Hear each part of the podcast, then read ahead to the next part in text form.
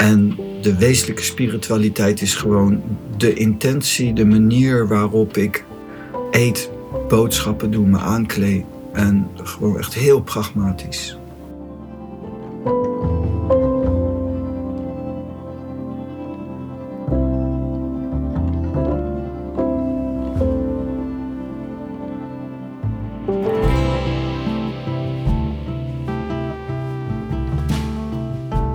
In de intro van de vorige aflevering, nummer 414 was dat, deelde ik volgens mij ook al dat ik echt excited was voor die aflevering. Maar toen ik deze aflevering met Pranay had opgenomen, toen dacht ik, ja, hiermee ben ik eigenlijk nog meer blij.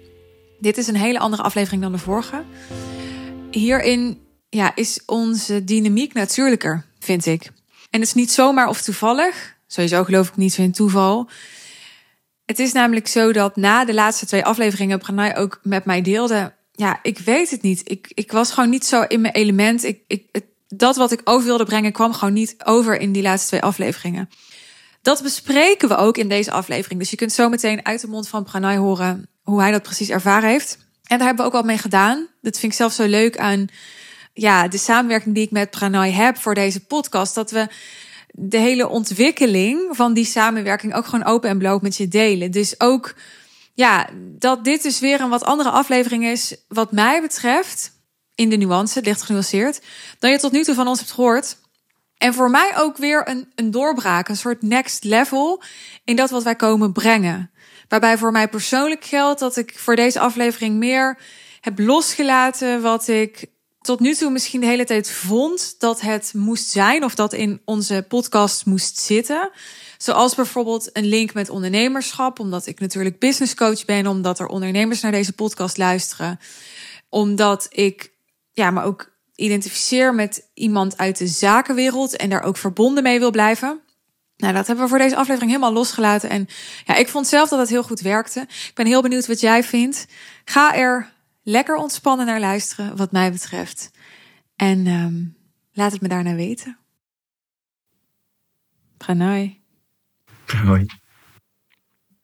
Jij was niet zo blij met de laatste twee afleveringen, toch? Nee, nee. Dat klopt. Door de dynamiek, door de intentie en ook door um, ja, de geneeswijze is lastig te begrijpen. En dus ik had daarna geen lekker gevoel over. Dit doe ik, het zijn dingen die ik doe eigenlijk wel in privé. En in privé in de zin coachings en, en één op één. En met mensen die ik dikwijls zie. Maar om dit zo vrij los de wereld in te gooien, dat, uh, dat komt niet over. Want ja, je gaat pas dieper begrijpen, dat is met iedereen al, als je echt aandachtig luistert. En als je aandachtig luistert, dan ga je ook de diepte horen en ga je ook beseffen dat uh, mensen zich op een bepaalde manier uiten met, om, voor een bepaald doel. En dat is niet direct, dat is indirect. En toen zat ik me daarna te realiseren, ja, dit, dit gaat echt niet werken. Dus ik had er geen goed gevoel over. In die zin. En wat bedoel je dan met dit? Wat deed nou, je dan of wat zei je dan? Provoceren een bepaalde intentie van provoceren. Dan heb ik het eigenlijk over dat aspect van dat ik in, inga op jouw verhaal wat jij inbrengt van mensen die, die weten dan niet meer wat ze moeten doen omdat er oorlog is. En dan vinden ze eigenlijk ja, niet gepast om gewoon het te hebben over gewoon de normale dingen van het leven. En dan dat ik dat, dat een bepaalde intentie en een dynamiek inbreng uh, vooral de intentie en ook zeg van, nou ja, maar ik vind eigenlijk huigelaars. En dat is, dat is alleen op de juiste manier uit te leggen als je gaat naar, als je het afzet vanaf de ene, de taal. Voor als, je, als iemand zeg maar echt heel erg gericht is om zijn bewustzijn te verruimen, dan gebruik je, kun je dat soort dingen inzetten, krachttermen en vervormingen, om iemands beperkte band op te wekken, los te schudden. En te proberen in een weg om het te doorbreken. Maar voor de grote menigte heb je een ander dharma omdat er heel veel verschillende mensen met, op verschillende achtergronden, verschillende niveaus daarnaar luisteren. eh, moet je eigenlijk het aanpassen aan de menigte, zeg maar. En niet helemaal, want je hebt natuurlijk een segment als doelgroep, maar je moet er wel mee opletten. Het is niet de bedoeling om te schoppen. Want hoe zit het dan met dat jij altijd zegt: uh, wie oren heeft, die hoort. En wie ogen heeft, die ziet. Dus je zou ook kunnen zeggen: ja. Dat is in de vorm van een gelijkenis, dat is iets anders. Dus een gelijkenis inbrengen is uh, inderdaad, je, je spreekt over de leer en je spreekt in gelijkenissen. En dan geldt, wie oren heeft, die horen. Dat is een manier om aan te duiden dat ja, het is het geheim, de geheimen van de mystieke leer, van, van de spiritualiteit. Maar dit geheim is niet een geheim wat niet onthuld wil worden. Dus je brengt iets naar voren en het is niet een geheim van niemand mag het weten. Maar je komt het alleen maar te weten als je oren hebt en als je luistert. Als je diep luisteren beoefent, bijvoorbeeld. En daarom noem je dan dat soort uitspraken. Maar wat ik in die andere podcasten deed was me inmengen in wereldse zaken te veel. En dan iets, een reactie vrijmaken. En op die reactie kun je dan doorgaan en zo kun je iemand genezen. Oosje noemt dat vliegen vangen. Dus je, je gaat eigenlijk iets kunstmatig creëren. En bijvoorbeeld huigelen voor de mensen die niet weten hoe ze moeten doen. Het zijn natuurlijk gewoon mensen die hebben het juist goed voor. En dat snap ik wel. Maar dat is een intentie vanuit de geneeswijze. En daarna zat ik me te realiseren, nee, dat gaat niet. Dat kan niet, want je kunt dat niet uitleggen en begeleiden wat er daarna vrijkomt. Dat moet je dan wel doen. Maar de gelijkenissen en de referenties naar de, dat er meer is, dat er veel diepere niveaus zijn. Er zijn veel niveaus in de spiritualiteit ook. En ook de mensen die wezenlijk spiritueel bezig gaan, die doen dat dikwijls zoals Jezus en Jezaja dat zeggen, bijvoorbeeld 30, 60, 90 procent.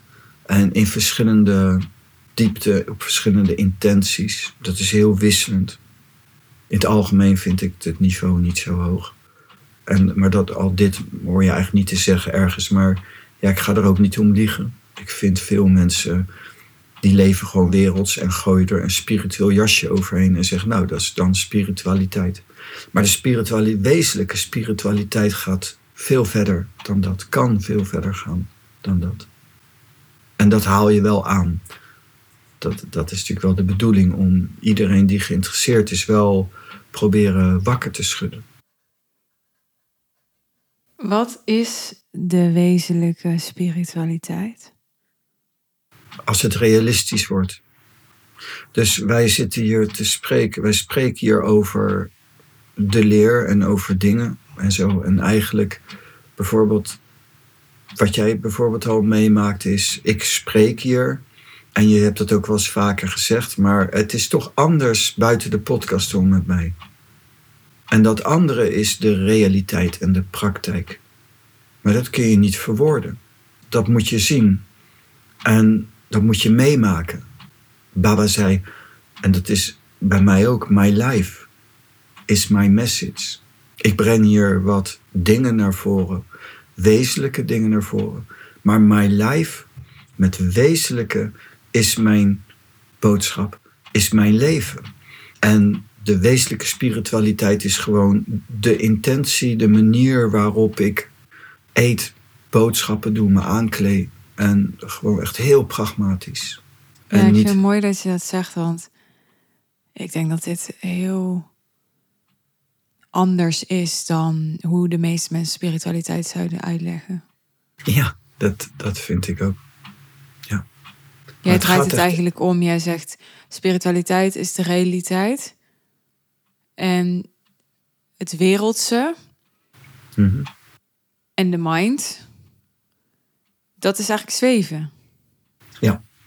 Zelfs ook alle juiste spirituele kennis, wat je niet praktisch kan toepassen, is geestelijk ballast. Heb je geen moer aan. Is gewoon zweven in de ruimte. Al zweef je over het juiste. Het moet echt gerealiseerd worden. Het moet een praktisch, realistisch iets zijn, gewoon in je dagelijks leven. Niemand hoeft anders te leven dan dat ze nu leven. Hoewel bij sommigen je dat wel zou kunnen zeggen. Dat je natuurlijk als je echt heel erg destructief bezig bent, moet je natuurlijk wat wijzigen. Maar heel veel mensen zijn natuurlijk heel goed bezig. Daar heb je niks op aan te merken op hun hele leven niet. behalve in de intentie. Daar heb ik niks op aan te merken hoe ze nu leven. Maar het is niet zo dat ze het maximale eruit halen. Het maximale geluk. De maximale vreugde. Maximaal succes op allerlei vormen. Ik ben blij dat er heel veel mensen zijn, bijvoorbeeld met een goede relatie, maar ze hebben geen idee. Ze hebben geen idee wat er nog meer te halen valt uit een interzijn. Behalve het romantische, wat leuk is, is er ook nog echt zoiets als een uh, chemie en een extase. Wat je vrij kunt maken en energie vrij kunt maken om nog intenser met de ene te zijn ook. Er zijn nog zoveel andere aspecten um, die erbij zouden kunnen, waardoor het veel kleurrijker wordt, veel dieper, veel intenser, veel realistischer voor mij. Dat, dat noem ik dan realistisch. Je praat veel over intentie. Kun je dat nog uitleggen wat je daarmee bedoelt? Dat is een verhaal apart. Intentie. Ik praat, als ik over intentie spreek, heb ik het eigenlijk over een, ja, heel grof gezegd, informatie van de derde chakra. Je hebt een intentie van zijn. En intentie is in eerste instantie, kijk, ik kan uh, zo spreken. Wat ik ook zeg, heeft dan een bepaalde intentie. En die komt voort uit mijn derde chakra, mijn wil, ergens. Het is wijd, wijdser dan dat. Maar let op, ik kan ook mijn intentie wijzigen. En ik kan ook zo spreken. Strakker, directer. Ik blijf in allebei de gevallen op de waarheid, op de dharma, maar dit is meer intentie aangezet vanuit derde chakra ook in de vorm sterker. Hetzelfde. Zelfde ik. Zelfde materie. Een totaal andere intentie. En uh, het kan ook zo. in een andere intentie. En, en wat kunnen mensen hier uithalen voor henzelf uit deze demonstratie? Dat je meer bent dan je persoon. En dat je als je in, in de leer van uh, ik ben pranay. En als je met aandacht ademt, kun je op zoek gaan naar het middelpunt in jezelf.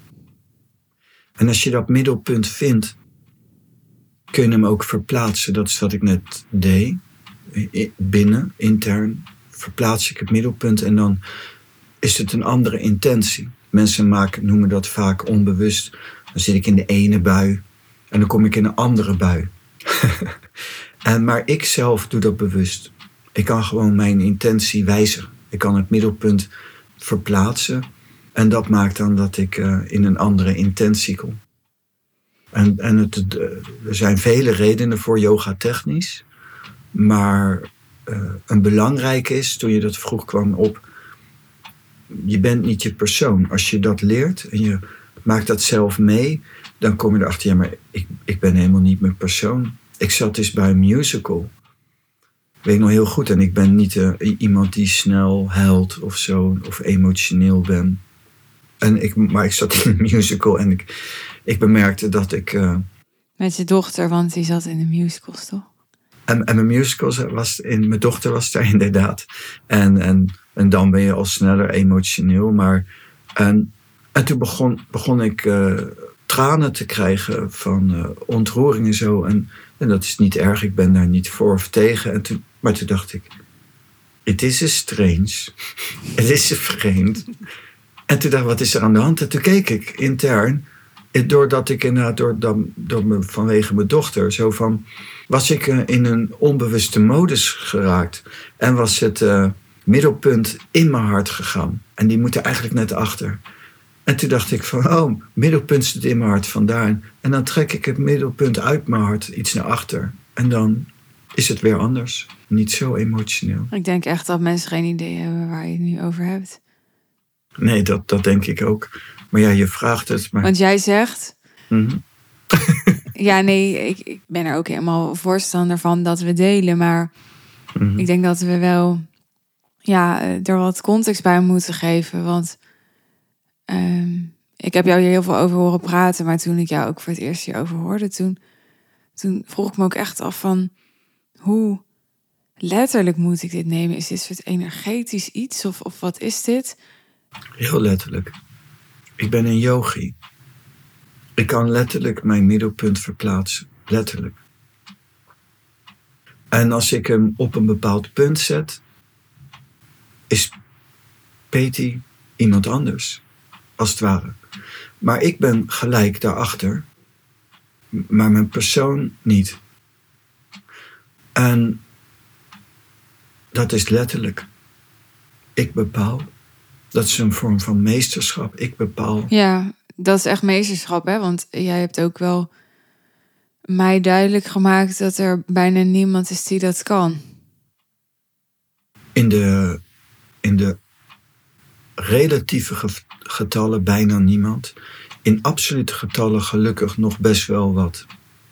Ja, dat is waar. De meesten kunnen het niet, die je tegenkomt op straat. Maar er zijn er zeker die dat kunnen en absoluut. En die hebben dan heel veel persoonlijke macht. Die hebben persoonlijke macht, anders kan dat niet. Nee. Die, het, zijn, het zijn beoefenaars, serieus beoefenaars. Anders, anders kan je dat nooit bereiken. Ja. En waarom zou je dat eigenlijk willen bereiken? Want in het geval van eh, die musical zou je kunnen zeggen: Ja, het is toch helemaal niet erg om geëmotioneerd te zijn. Eh, Eerst, het is niet erg om geëmotioneerd te zijn. Absoluut. Twee, ik ben een realist.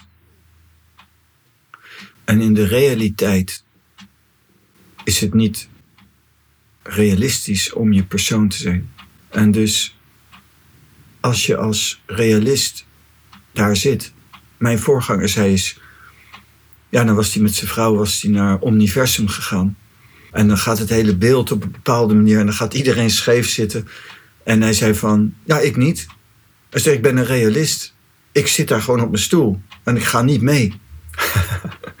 en dat heeft te maken met eh, bepaalde wegen in de, in de yoga, in, in, in de leer van de taal, zoals ik het geleerd heb. Er is ook een, eh, als je naar yogische vormen van concentratie wilt, is moeilijk uit te leggen. Maar als je een afzet wil hebben vanuit wat je wel kent, is gelijkmoedigheid van essentieel belang. Dus een, een, een beoefenaar die traint zichzelf om gelijkmoedig te zijn. Maar gelijkmoedigheid is niet stug, is niet star. Maar het is dus een ander iets. In, op een diepere laag van geest moet je gelijkmoedig zijn. Wat is gelijkmoedig eigenlijk? Nou ja, dat is hetzelfde als al die termen. Ik kan niet even zeggen wat gelijkmoedigheid is. Ik kan wel een, een schetsje maken. Gelijkmoedigheid is dus dat je in je innerlijke wereld constant bent. Dus ik ben bijvoorbeeld zelf gericht op de taal. En het paradeplaatje van de taal is de ene. En in mijn geval het ene bewaren in het verhaal van de hollebuis. Mijn, mijn mascotte is dan de didgeridoo. Als symbool van de hollebuis. En dat is een bepaald leeg van zijn, als je daar een woord aan moet geven, in je intentie. En dus het houdt in, een vorm van onthecht zijn. In open, in de doksen noemen ze het ook een wijds open bewustzijn. Er is een belangrijk onderdeel, het wordt ook wel genoemd in de Hatha Yoga, klaarheid van zijn in je geest. En dat zijn allemaal termen die wijzen naar een yogische vorm van concentratie die voorbij de kleine mind gaat. En daarom noemen ze het ook wel een hogere vorm van geest. En dat is een, eh, bewustzijn, een verruimd bewustzijn. Het wordt bevestigd. Ik wil het nog even hebben over yogische vorm van concentratie. Want heeft yogische vorm van concentratie iets te maken met concentratie, zoals je concentreren op school? Totaal niet.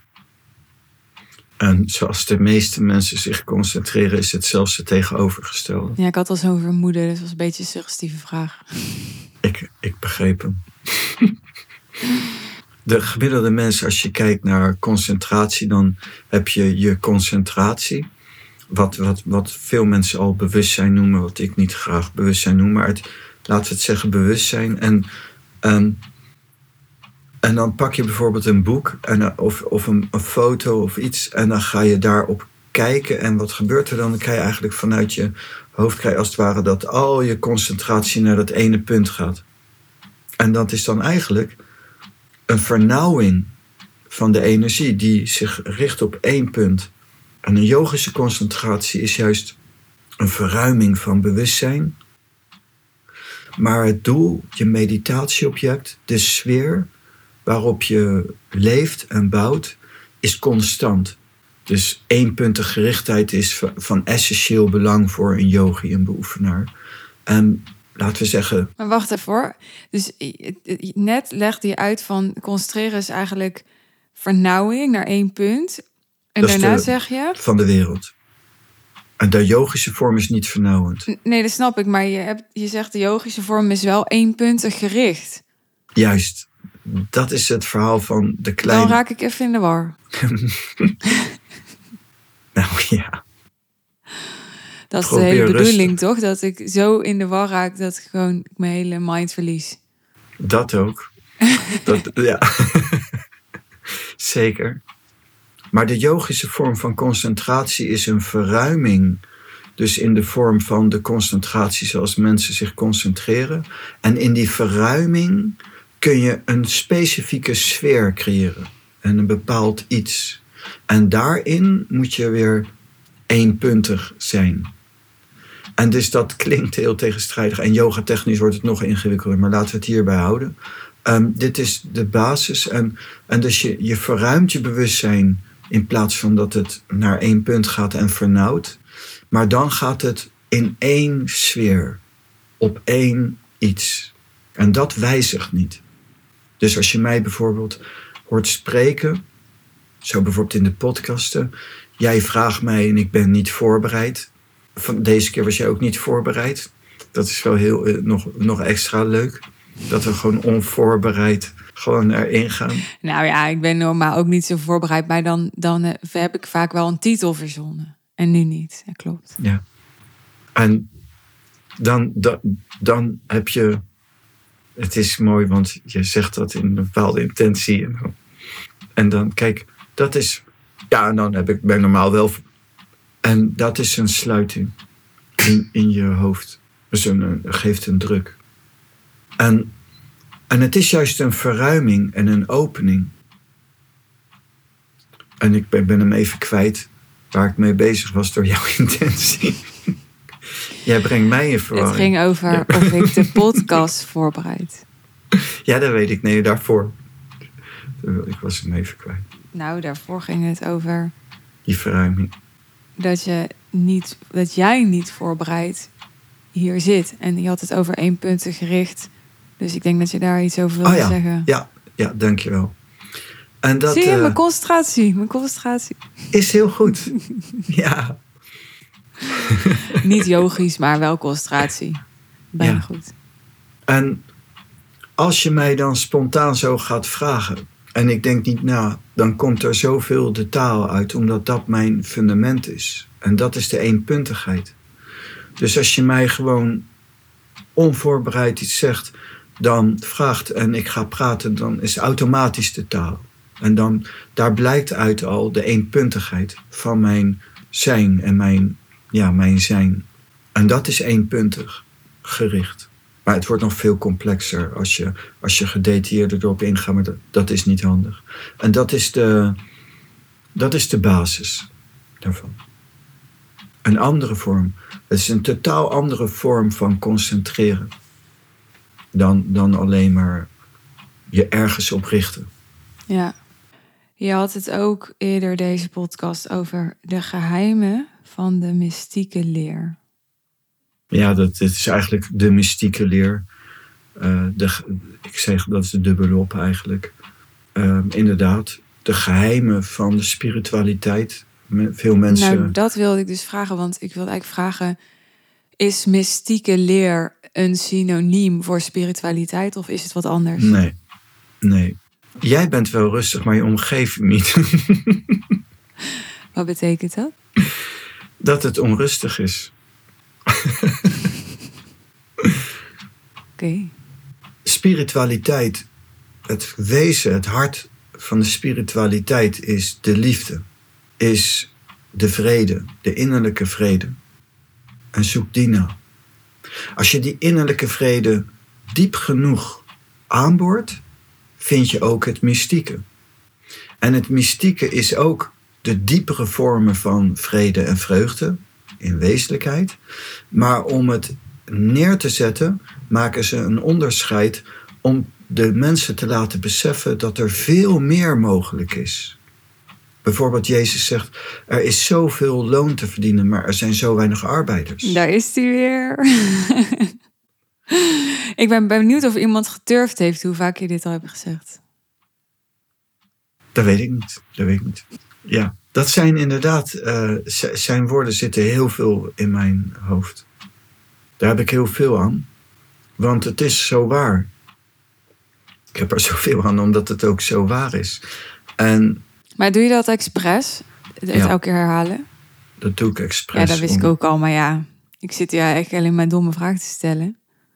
Vind je dat je domme vragen stelt? Nee, ik vind eigenlijk. Ik krijg allemaal DM's, echt vet ego dit, van mensen die zeggen: Je stelt zulke goede vragen. Hmm. Maar ik ga toch andere vragen stellen in de podcast dan dat wij één op één zitten, omdat ik dan toch. Ja, grappig is dat, hè? Want ik stel best vaak vragen waar ik dan eigenlijk zelf het antwoord al op weet. Ja. Is, dat, dat is dat goed, of niet goed om te doen? Heel goed om te doen. Uh, want daar hadden we het al eerder over gehad. Dat ik, er is een verschil tussen privé en in een podcast. En dus als ik alleen tegen één iemand praat, kan ik ook alles wat ik zeg nuanceren en uitleggen op die ene persoon. Als ik met twee mensen praat, dan is mijn verantwoordelijkheid eigenlijk iets groter. En dan zou ik eigenlijk mijn mijn inzet is, mijn doel is om positief te zijn en opbouwend te werken, constructief voor iedereen. En dus de taal is bedoeld ook van, doel in de taal is ook om niemand buiten te slijten. Niemand. En dus ik, mijn wens is dat iedereen verruimt. En naarmate er meer luisteraars zijn, ja, dan moet ik toch anders praten dan als ik tegen één iemand praat. En dat hangt ook nog af hoe vaak zie ik die persoon. En hoeveel kans krijg ik om dat te nuanceren, om meer uit te leggen. Dus ik breng een stelling in, dat is links van mijn part. En dan breng ik daarna rechts in. En dan zeggen mensen, jij bent wispelturig. Jij zegt dan ja, dan zeg je nee. Nee, ik ben rond. Ik als je mij wilt begrijpen, dan zul je links en rechts bij elkaar moeten nemen, zetten. En ook boven en beneden en diagonaal en alles ertussen. En dan pas ga je horen wat ik zeg. En dat is iets anders dan een stelling, een, een puntje van de cirkel. En een cirkel heeft links en rechts. En het zou eigenlijk heel raar zijn als het alleen maar links is of alleen maar rechts. Hmm. Ik ben links en rechts, boven, beneden. Maar ja, is alles in de wereld een cirkel? Kan je ook ja. vragen. Alles is een cirkel. Je, ik zie alleen maar cirkels, Suus. alleen maar cirkels. Ja, maar jij bent stoned. Dat is waar. Maar, maar het is niet plat.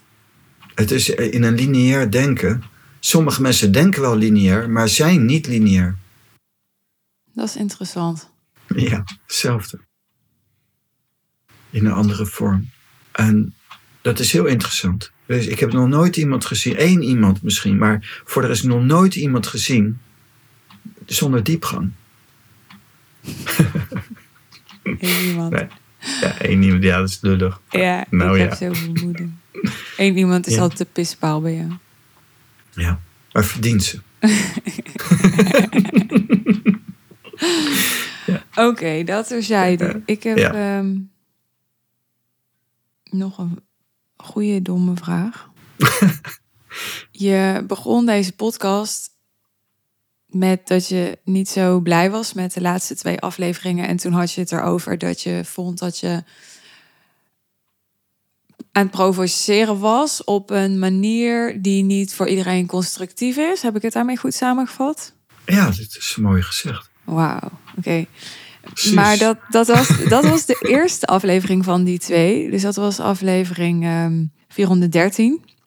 Maar daarna hadden we nog aflevering 414, waarin we de definitie van persoonlijke macht bespraken. Weet je dat nog?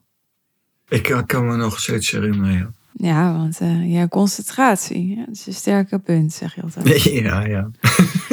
Maar waarom was je daar dan niet blij mee, vraag ik me af. Door de intentie. Eh, door de, in feite, bij allebei, op de achtergrond zit er een, een intentie in die te veel, te intens is. Intense intentie, dat is leuk. Ja, want wat het is ook wat ik wel eens gezegd heb. De intentie van intentie is het hart.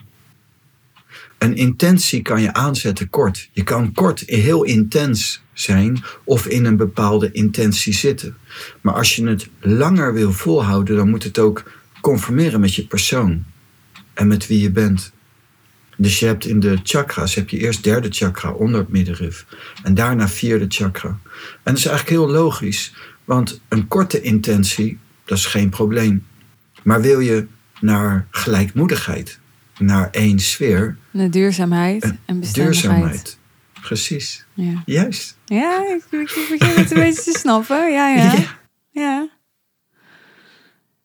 Ja, dat. Precies, dat is mooi. Maar er is nog iets anders volgens mij. Want wat mij opviel is...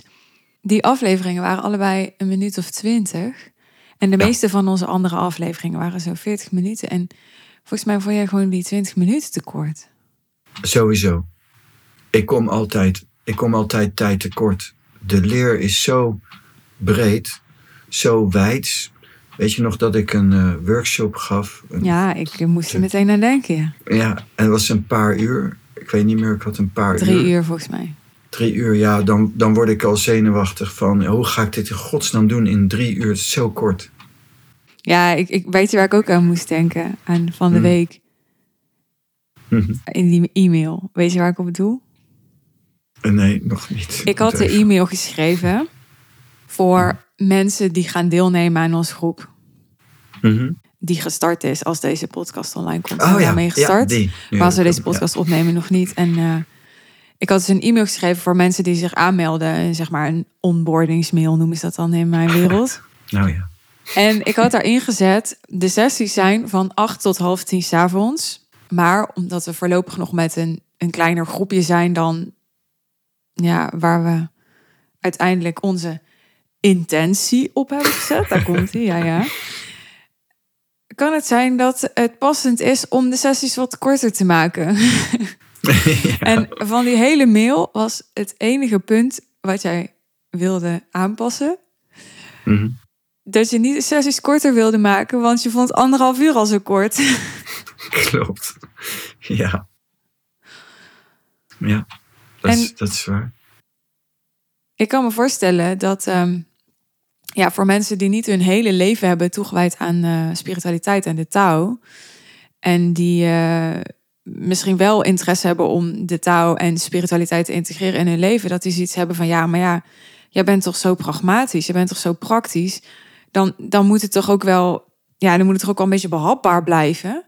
Want ja, als ik inderdaad uren per week ja, in die leer moet zitten, dan, eh, ja, wanneer moet ik dan eh, met mijn vriendje naar de bioscoop, weet je wel? Dat is weer een goede domme vraag. Het is, ehm, als je zeg maar iets alleen rationeel wil weten, kun je zeggen persoonlijke macht is eh, introspectie, innerlijk land verkennen, gestadige blik, standvastig tred, punt, klaar, zo, next. Maar voor bewustzijn, dan laat je eigenlijk je geest zwerven over die materie. En dat moet je doen vanuit ontspanning en rust. En dan ga je rustig zitten. En het gaat eigenlijk niet over de hoeveelheid wat gezegd moet worden. Het gaat over dat ik het fijn vind als het ook binnenkomt. En dus je gaat, ik noem maar iets, persoonlijke macht. Wat is persoonlijke macht? Wil ik ook demonstreren. Ja. Dus waar, waarvoor doen we een groep? Ja, je zou kunnen zeggen, nu de praktijk. Nog realistischer. Juist, het is juist dat pragmatische wat ik erin wil brengen. Maar dan moet Ja. het landen in iemand, een individu, in een Ja. persoon. En dat kost even tijd. En deze podcasten vind jij dan ook eigenlijk te rationeel? Voor mij niet omdat ik stoom ben. Dus ik zit gewoon in prana. En die prana-overdracht is het meest belangrijke. En dat is ook die vorige port, pot, port, port. Ik, Ja, ik kijk, drink geen port trouwens. maar ik ben ook niet stoned van drugs. Ik ben stoned van prana. Mhm. Maar die vorige podcasten, die, daar, daar zet, je het, zet ik het aan. Maar dan is er wel een prana-overdracht, alleen die is te intens. Dus wat gebeurt er technisch? Bij de meeste mensen die krijgen een weerstand of een iets Ja. en dan sluit het. En dan Ja. komt het niet meer binnen bij ze. Eh, het is niet zo dat ik die woorden niet achtersta of niet Nee. zou kunnen uitleggen, maar niet kan verantwoorden. Maar dan mist het zijn doel Ja. ergens. Maar het is ook mooi dat het is gebeurd. Ja, Want, we delen want dat gewoon is- allemaal. Ja, there's a crack in everything, but that's how the light comes in, Ja. van Leonard Cohen. Ja, En dat is eh, zo waar. ja. Over prana gesproken, hè? Mhm. Een eh, vriendin vroeg laatst aan mij, eh, ik heb dat ook gedeeld met jou. Ja, ben je nou eh, erg veranderd door je gesprekken met Pranay? Mhm. En toen zei ik, ja. En toen zei ik achteraan, maar de nuance is, het zijn niet zozeer de gesprekken. En dat is iets, dat vinden mensen heel moeilijk te vatten, merk ik. Het, het is een overdracht van energie. Ja, van prana. Er hoeft niet gesproken te worden van prana. Ja. Ik ben pranay en pranay komt ook van prana. Dus erg, er zit erg prana in, zeg maar. Dat vind je dan heel grappig. Ja, dat refereert naar prana. Dat doe ik ook. Ja, is heel droge humor. Dan, dan, dan moet ik soms mijn e-mailadres ergens geven. En dan heb ik net mijn naam gezegd. En mijn, mijn e-mail heeft heel veel met mijn naam. Dus ja, dat, en dan staat eigenlijk gewoon bijna mijn hele naam. Dus ja, dat is geïnspireerd door mijn naam. Het is zo flauw en droog, maar ik blijf het leuk vinden. dat is het stoned zijn. Gewoon eh, precies dat. En dat is, vindt, vindt bijna niemand leuk. En dan zeggen mijn kinderen wel eens, ja, papa, dan maak je het nog erger. Dan ga je lachen om je eigen grap. Ik zeg, ja, omdat ik hem zelf zo leuk vind. En dat is natuurlijk is voor je reputatie niet goed. Maar jij zegt ook wel eens iets anders. Jij zegt Mhm. ook wel eens, ja natuurlijk moet ik lachen om mijn eigen grap. Want ik weet ook nog niet of ik hem ga maken. Want ik ben niet mijn persoon. Precies, de, de meest, maar deze die ken ik zelf nu wel van de peet. Oh. maar inderdaad, als ik gewoon zo spreek en reageer op iets spontaan, dan moet ik soms ook wel lachen, omdat ik inderdaad, ik verzin het niet. Het komt gewoon uit mijn zieke geest, zeg maar. En, dat, en dus er is een energie, dan gooi je door je kleine geest en dan komt er iets raars uit. en dat hoor ik ook voor het eerst. Ik bedenk het niet, het gebeurt gewoon spontaan. En, dus, en dan zeggen mensen, ja, jij lacht om je eigen moppen. Ja, maar ik hoor hem ook voor het eerst. De gestoordheid van jezelf ook. Dus ik eh, kan ook lachen om mijn eigen grap. En ook om mijn eigen persoon. Dus eh, mijn hele persoon is natuurlijk erg relatief ook. Nog even over die eh prana-overdracht. Mhm. Kun je dat leren? Dus eh, kun je, stel mensen denken van, wow, dat is vet. Ik ga gewoon coachen zonder woorden. Ik ga gewoon prana overbrengen op de mensen. Ja, Ja, daar, daar, ben, daar ben ik. Ik vind het echt vet. Ik weet niet, ik vind het gewoon leuk. Dat kan je leren, ja. Maar dan moet je dan leren van, van een voorganger, zoals jij dat noemt. Ja, Want ja, eh, ook ik- hiervoor geldt, er zijn heel weinig mensen die dat kunnen, toch? Ja, weer hetzelfde. In, Ik ga een beetje Brabants praten, hoor je dat? ik, ik hoorde het ook al eerder, ja. Gek, hè? Ik, ik, het, het, er komt een patroon in je vrij, dat zie ik al de hele tijd. Het is zo, ik dacht, ik ga het niet benoemen. Ik dacht, ga ik het benoemen? Toen dacht ik, ik ga het niet benoemen, want dat is zo lullig voor jou. Maar ik zag ook dat jij het zag en toen dacht ik, ik Nou. noem het maar even. Ja. ik denk, nou ja, weet je, precies, voel je vrij. ja, maar het is echt raar. Ik denk, waar komt dit vandaan? Dat is mijn persoon. Ja, uit, uit Brabant. Ja, oké. Je mag ook Belgisch gaan praten, wat er Ja, vrij dat kan ik maakt mij niet. Dat kan ik niet. Dat weet Nee. je niet, als je, stoned genoeg raakt. Oké, ja. Ja, nou ja. We waren bij Prana of je kan leren Prana overbrengen. Ja, prana kan je leren. Je, ja, je, dat is eigenlijk ehm, niet moeilijk, maar, maar in de realiteit toch dusdanig lastig dat niet veel mensen het kunnen.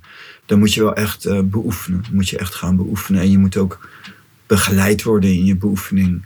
Eh, het is voor mij zo'n kleine 30 jaar geleden dat mijn voorganger zei: Oh, oh ja, die, die man die vertelt met een bepaalde energie. Die, en, en, en hij noemde zelfs zijn naam, die naam heb ik niet onthouden.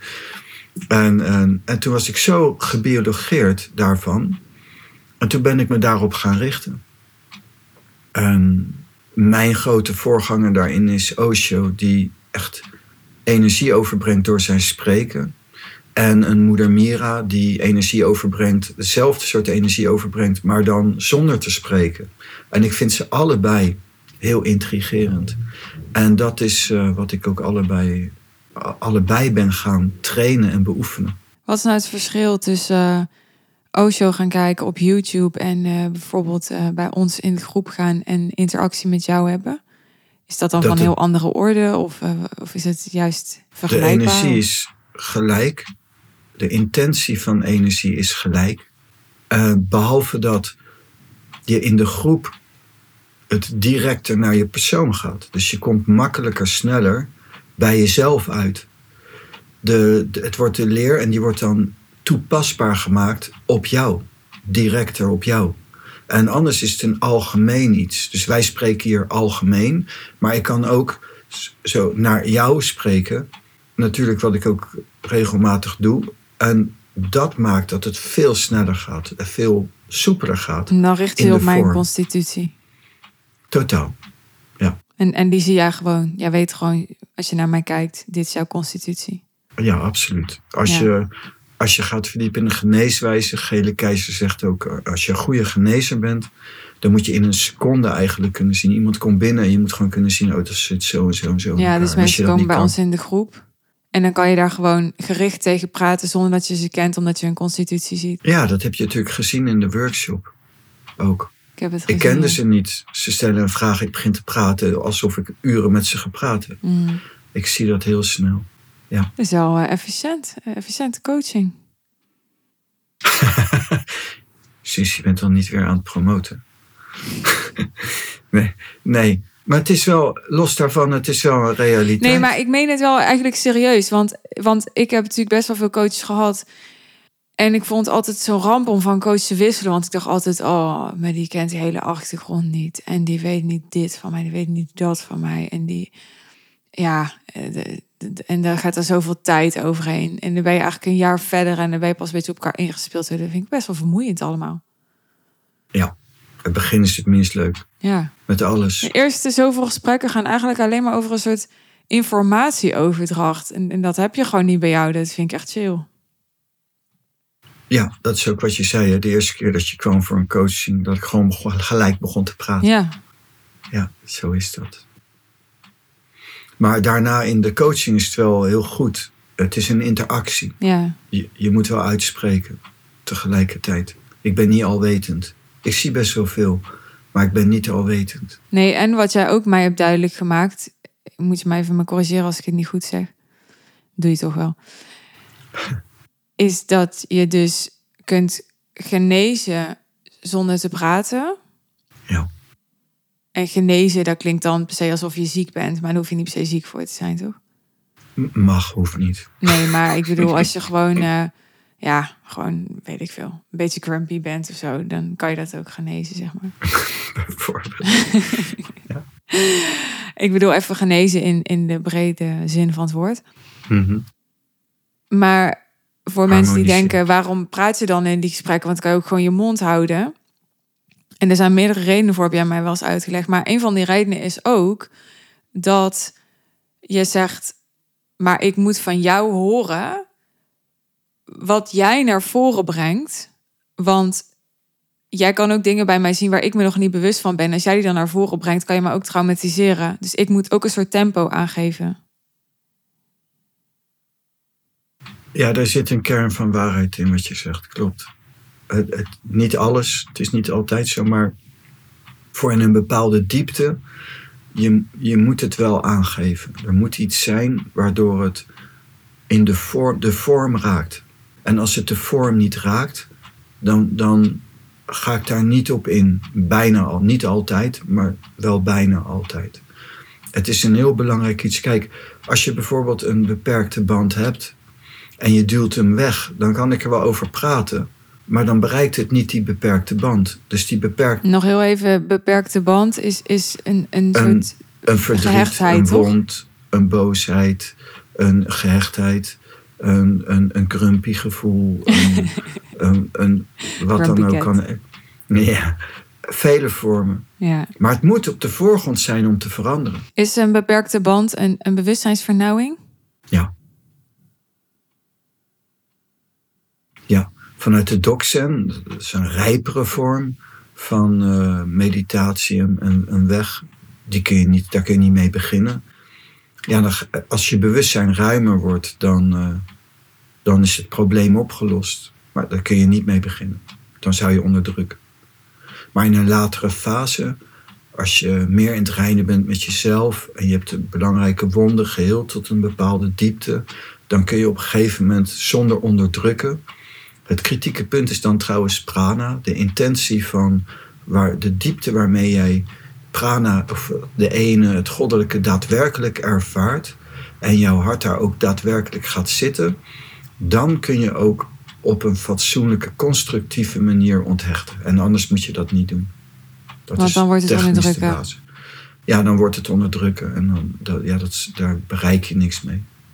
Heel veel mensen gaan mediteren en denken: ik ga gewoon stilzitten mediteren en dan ben ik op een gegeven moment wel er doorheen. Maar zo gaat dat niet. Dat kan niet. Want wat mij ook als opvalt is als mensen soort van ontdekken dat jij asketisch leeft.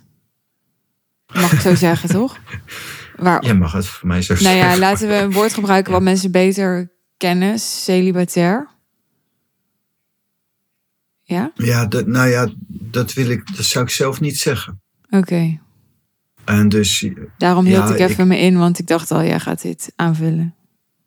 Ja. En ehm, nee, ik ben niet. eh, ik, ik, ik zou zelf niet zeggen van mezelf: ik leef celibatair. Ik leef heel intens in een, in een alleen zijn. En ik eet totaal anders dan de gemiddelde Nederlander. En ik leef heel anders en dat is absoluut waar. Maar bij wijze van spreken, als ik eh, vanavond eh, de juiste vrouw tegenkom en, en, en, en alles is goed, dan is het niet ondenkbaar dat ik seks zou kunnen hebben. En dus ik geef mijzelf niet, ik zet mijzelf niet in het plaatje van een monnik, maar in het plaatje van een sterke beoefenaar. Ik ben vrij. Ik hou niet van onnodige inperkingen. Als ik onnodige inperkingen opneem, dan is het ook als ik bijvoorbeeld in een klooster ga. Maar ik leef niet in een klooster. Ja, hoe ik het meer zie, want je hebt volgens mij in een andere aflevering heb je jezelf wel monnik genoemd. Maar Ja, daarom, daarom reageer ik er ook op. Daar kom ik op terug. Ik, wa- wat ik bedoel niet, maar de vormgeving, het woord monnik gebruiken, geeft een verkeerd beeld. Ik Ja. zou nog kunnen trouwen ook en alles. En eh, dat zal niet gebeuren, maar je zou me. Ja, maar eh, voor mij Ja. is het, je leeft als een monnik, alleen je bent los. Dus je hebt Ik niet leef- van monnik een concept gemaakt, wat wil zeggen dat je morgen het concept los zou kunnen laten, want je hebt nooit je gehecht aan het concept. Nee. ik leef niet in een concept Ja, dat is eigenlijk wat ik bedoelde te zeggen. Ik zei het niet goed.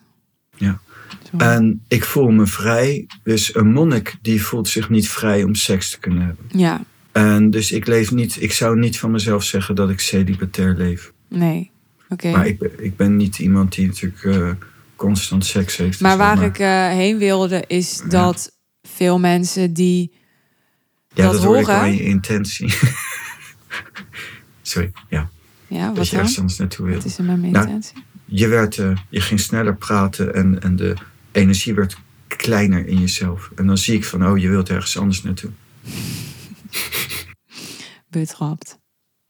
En ik wilde naartoe dat als mensen dat door beginnen te krijgen, dat jij niet constant seks hebt. Laten we het dan daarop houden. Nou, ik leef heel intens in mijn beoefening, dat is waar.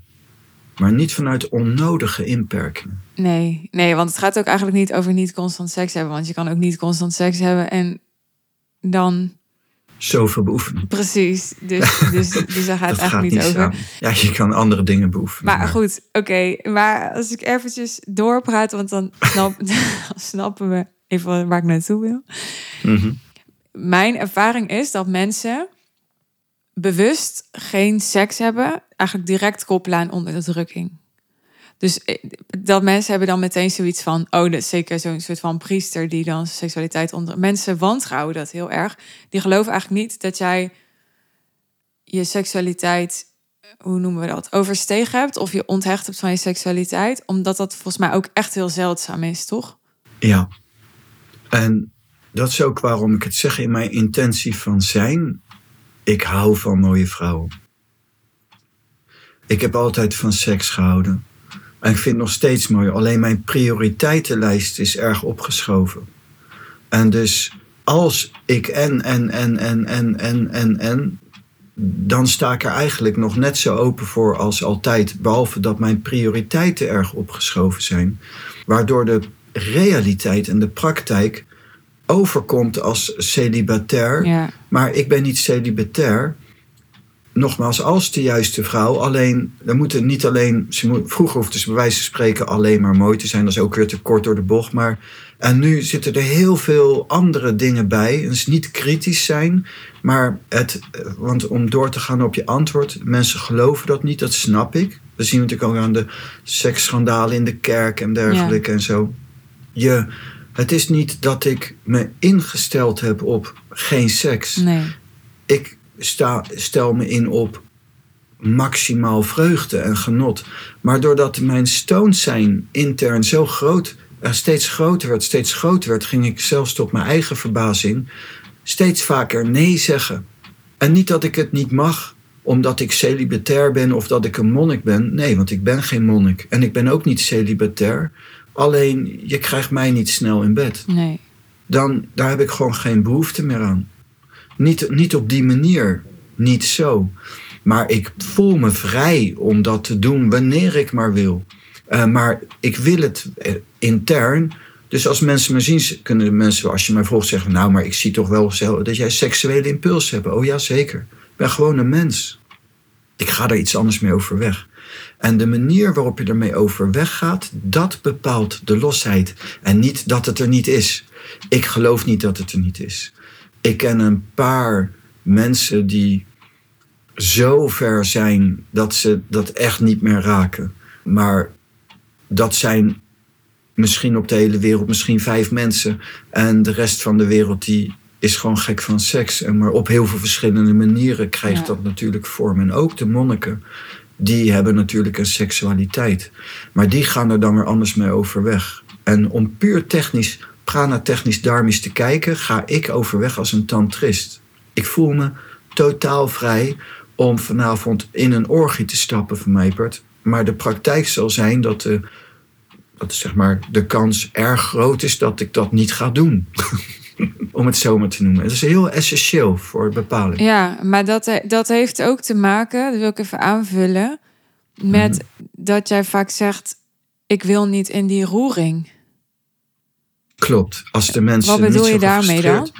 Als de mensen niet zo gefrustreerd zouden zijn over seksualiteit, dan zou ik vaker seks hebben. Dat wel. Dan als, maar nou, de roering is Bijvoorbeeld, mensen vinden het zondig. Mensen vinden het vies, slecht, minderwaardig.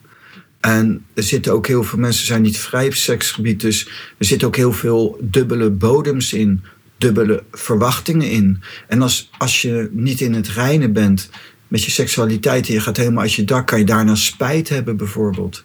Eh, of verwaard zijn. En, en ik zie liever niet dat als ik seks heb met iemand, dat die vrouw daarna verward is. En ja, vooral die verwarring. Dat is denk ik het grootste. En dat noem ik de roering. Maar zouden de mensen veel natuurlijker zijn en losser zijn? Open, ik ben voor open seks, ik ben voor open-minded, maar ik ben niet voor losbandige seks. Maar ik ben niet voor onnodige inperken of dat, ja, ik zou wel willen, maar mijn vrouw thuis wordt boos en daarom doe ik het niet of ik lieg erover. Ja, dat, het, dat, dat is niet mijn ding, zeg maar. En dan kom je in een natuurlijke staat van sensualiteit en seksualiteit. En die kan vrij stromen. En ik moet dan zelf vaak denken aan Loesje's uitspraak: hey, leukert, ga je meelachen?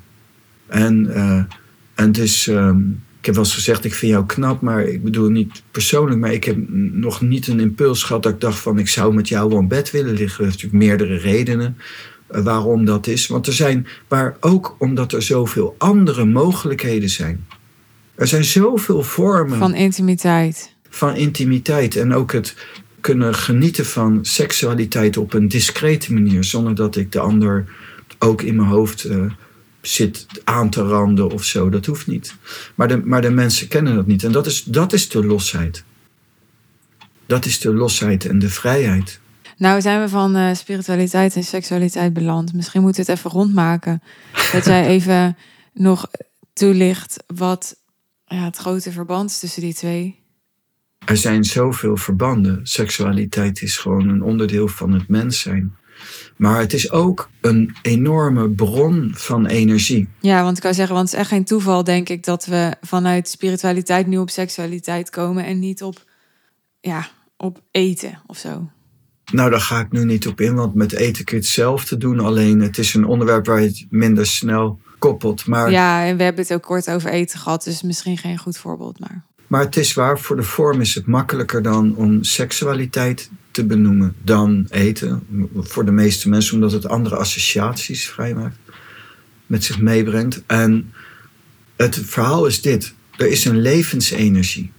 En de levensenergie, Nier-Yin, dat, dat is het begin van het leven, technisch in, in de mens, energetisch.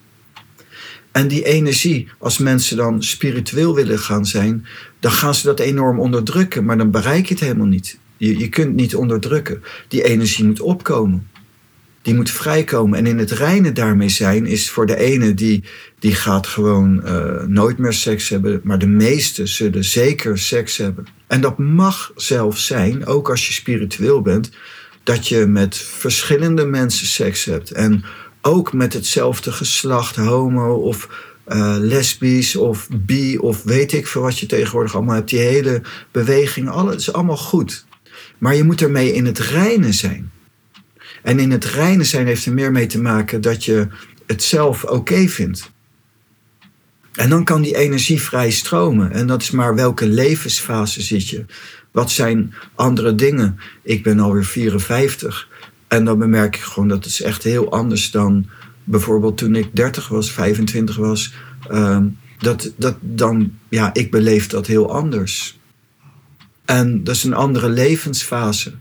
En dat pas je gewoon aan en daar ben ik helemaal mee in te rijnen. Ik, er zit niet een druk op.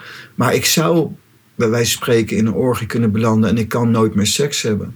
En dat, dat miljoenen dingen bij elkaar bepalen dat. Maar de losheid is dat het niet uitmaakt, want ik ben bezig met mijn aandacht bij de ene. Mijn voorganger zei tegen mij, omdat ik toen, toen was, dus 30 jaar geleden, en ik was dus gek van seks, nog steeds, maar ik doe dat heel, ik ga er heel anders mee overweg. Maar en toen zei hij, ja kijk, uiteindelijk, zegt hij tegen mij, uiteindelijk kan je alles doen.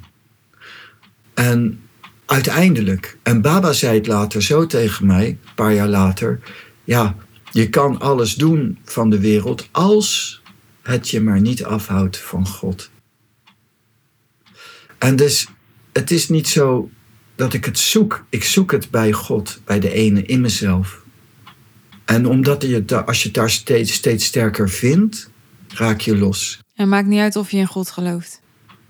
Nee, dat is niet van belang, want het is maar, met alle respect, maar voor mij is God een concept. Maar een concept, tussen aanhalings- aanhalingstekens maar. Het is een heel mooi concept, maar het is niet een noodzaak. Een concept is niet los. Nou, je hebt een concept nodig. De zen noemen ze ook wel eens de poortloze poort. Maar dus voor de verbinding brengen tussen spiritualiteit en seks. En dat is dat die energie, als je die onderdrukt, kom je nooit bij God. Kom je nooit bij verlichting. Dan mis je cruciale energie om levend te zijn, om enthousiast te zijn. Ja, je hebt tegen mij heel vaak gezegd, je kan alles doen als je maar niet van God afhoudt. En dat heb ik altijd een beetje verwarrend gevonden. Dat ik, ja, hoe weet ik nou wat mij van God afhoudt? Want je hebt het dan niet over criminaliteit of zo, weet Nou, je wel? Dat is niet... Ik zal je uitleggen, als ik te ver ga moet ik zeggen, maar in jouw intentie spreek je niet alleen meer Brabants, je spreekt sneller en er zit een bepaalde intentie op. En dus er is iets in je leven wat je iets meer van God afhoudt.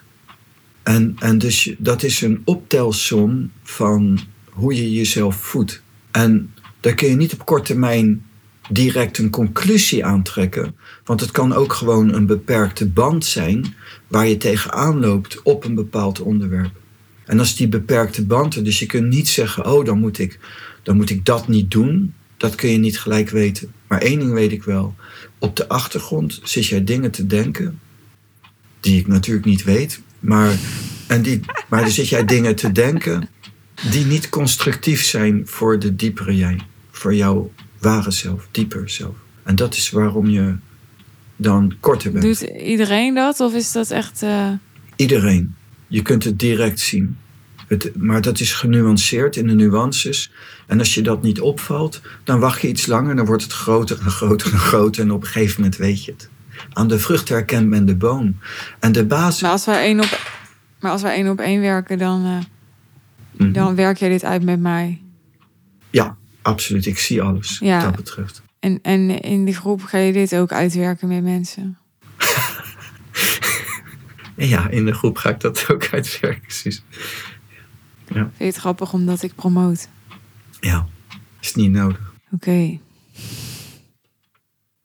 Ik denk dat we wel. eh, Waarom moet je lachen? Nee, ja, nou ja. Ik kan niet te gedetailleerd gaan, maar ik zie op, ja, als je het vraagt, hè, ik zie dat je op een bepaalde manier tegen jezelf aanloopt. Alles valt ook om je heen en zo, die omgeving, weet je, en alles zo. Dat zijn de tekenen, omdat je er ook naar vraagt. En denk je, ja, het is zo grappig, bij jou alles om je heen valt, zo valt. En, Ja, dat is wel waar. ja. Ja. Oké. Nou ja.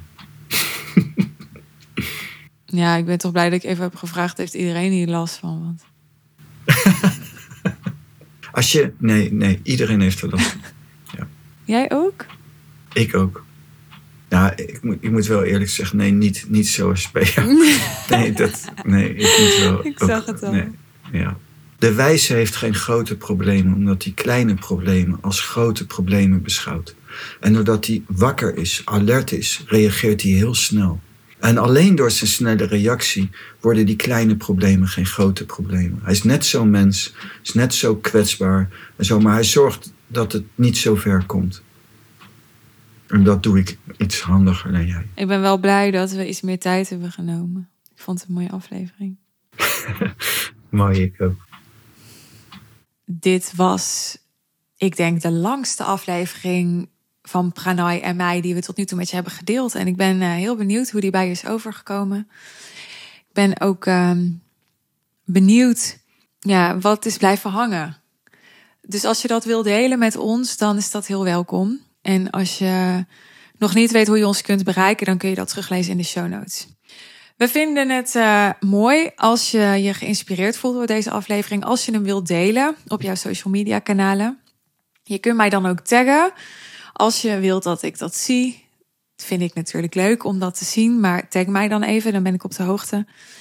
En weet dat Pranay en ik ook eh, zijn gestart met een groep waarin we persoonlijk met jou kunnen werken. als dat je aanspreekt, dan verwijs ik je graag naar podcast aflevering 402, want daarin deel ik de praktische details van het aanbod. En als alles wat we daarin met je delen resoneert bij je, dan laat het me weten. Dan kun je je interesse kenbaar maken bij mij. En ehm, ja, wellicht uh, ontmoeten we elkaar dan binnenkort op Zoom. Dankjewel voor het luisteren en uh, misschien wel tot de volgende aflevering. Bye.